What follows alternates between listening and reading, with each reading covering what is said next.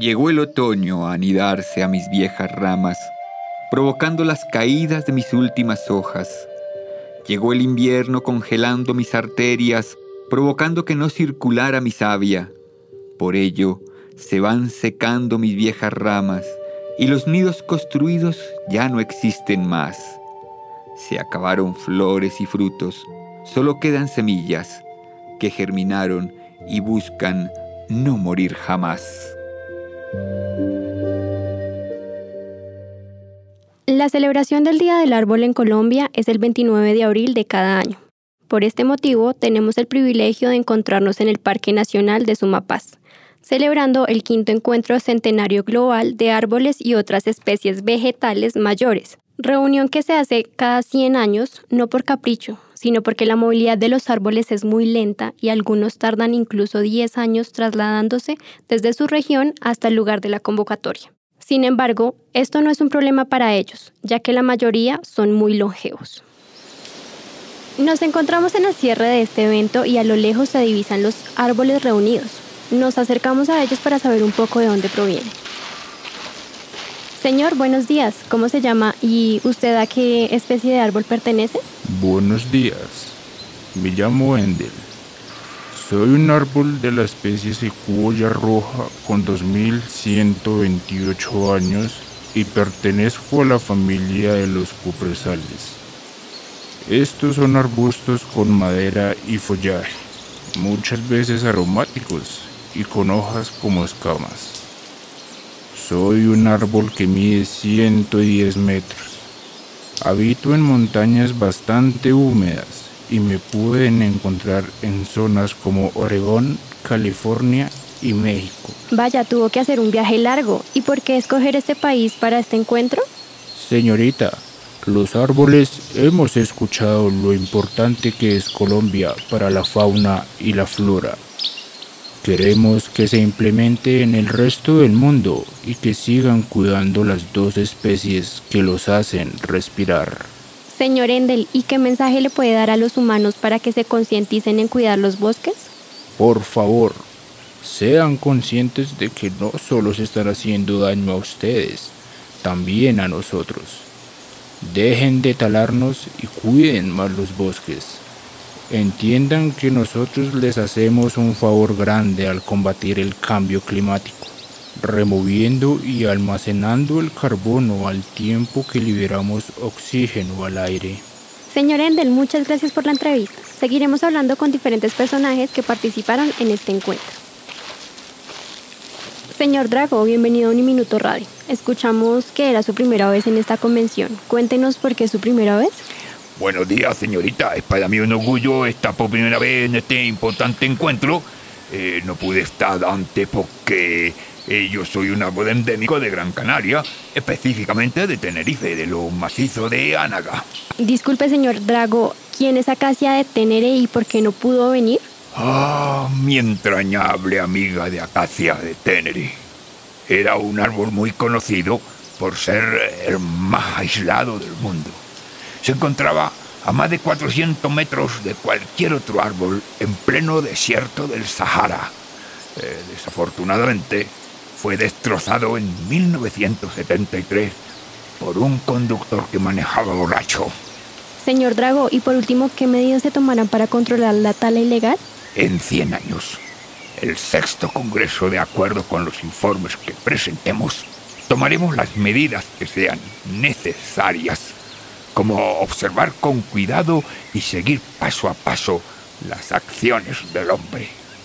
Bien puede ser que el ser humano haya rebajado su nivel de agresividad sobre los bosques y sea una plaga controlada, o bien sea que la naturaleza provea una catástrofe para generar su control. Señor Drago, muchas gracias por compartir su historia y la de Acacia de Tener. Señorita, ¿Usted a qué especie pertenece? Provengo de una especie botánica de planta con flor, de la familia de las lauráceas. Se caracterizan por ser árboles de 50 pies promedio, que habitan en las zonas tropicales del Viejo y del Nuevo Mundo. También soy un árbol endémico de la Amazonía, pero al contrario de Drago, que es símbolo en Islas Canarias y está protegido y expandido ampliamente en su región, yo estoy en vía de extinción. Señorita, ¿y esto por qué se da? Durante más de 50 años hemos sido blanco de la devastación sistemática de la especie humana. Bosques enteros nuestros han sido derribados, reducidos a trozos pequeños, luego a viruta y posteriormente a serrín para producir aceite. Señorita Palo de Rosa, y por último, ¿qué piensa sobre la propuesta que se acaba de hacer en la convención de darle una oportunidad al hombre? Bueno, señorita, si le soy sincera, tengo cierto temor con las acciones que tomarán ustedes. Es imposible dejar de pensar si en un futuro nos dejarán reunir.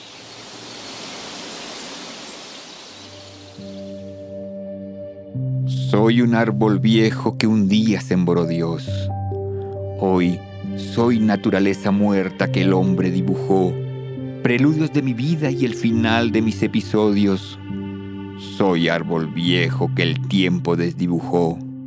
Hoy los pájaros rompieron mi corteza y corazón buscando refugio y solo encontraron tristezas. Y trinaron en mis ramas la melodía de una vieja canción que me hicieron recordar como un héroe mis proezas. Y continuamos desde el páramo de Sumapaz y ahora me encuentro con Cedro del Líbano. Señor, cuéntenos de dónde proviene. Soy de las montañas del Mediterráneo Oriental. Mido aproximadamente 35 metros.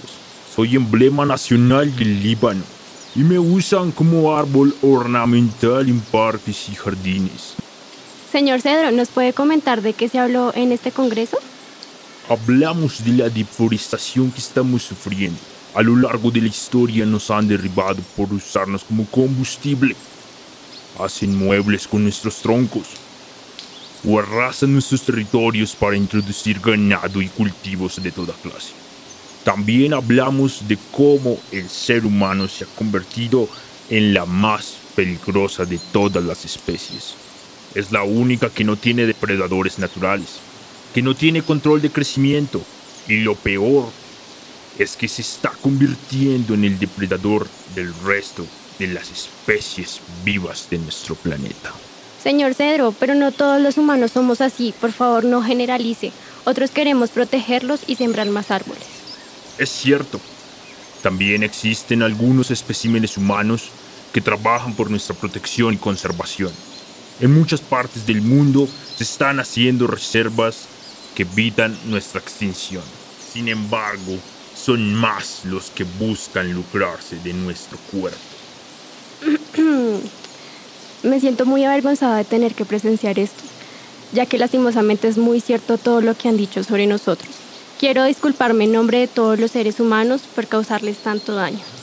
Pero quiero compartir esta conferencia, si ustedes me lo permiten, para que nosotros como seres humanos nos demos cuenta del daño tan grande que le hemos hecho a cada especie de este planeta.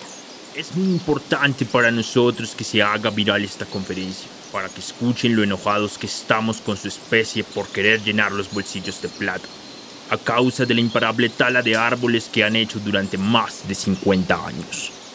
Señores, nuevamente les doy muchas gracias por dejarnos participar en este, el quinto encuentro global de árboles y otras especies de vegetales mayores.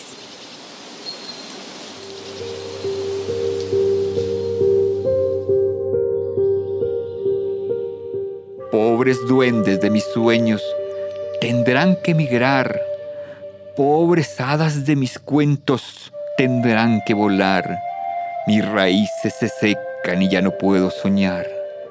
Pobre árbol viejo, en leña tendré que acabar. Hoy solo sirvo de alimento a polillas. Un día soñé despierto sin poder nunca dormir.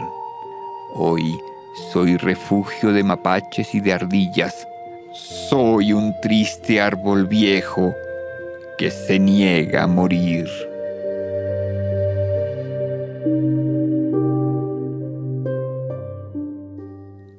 Realización de Valeria Sarmiento a partir de la adaptación libre del cuento de Fernando Gutiérrez. Semillero de investigación El vuelo del colibrí. Un minuto.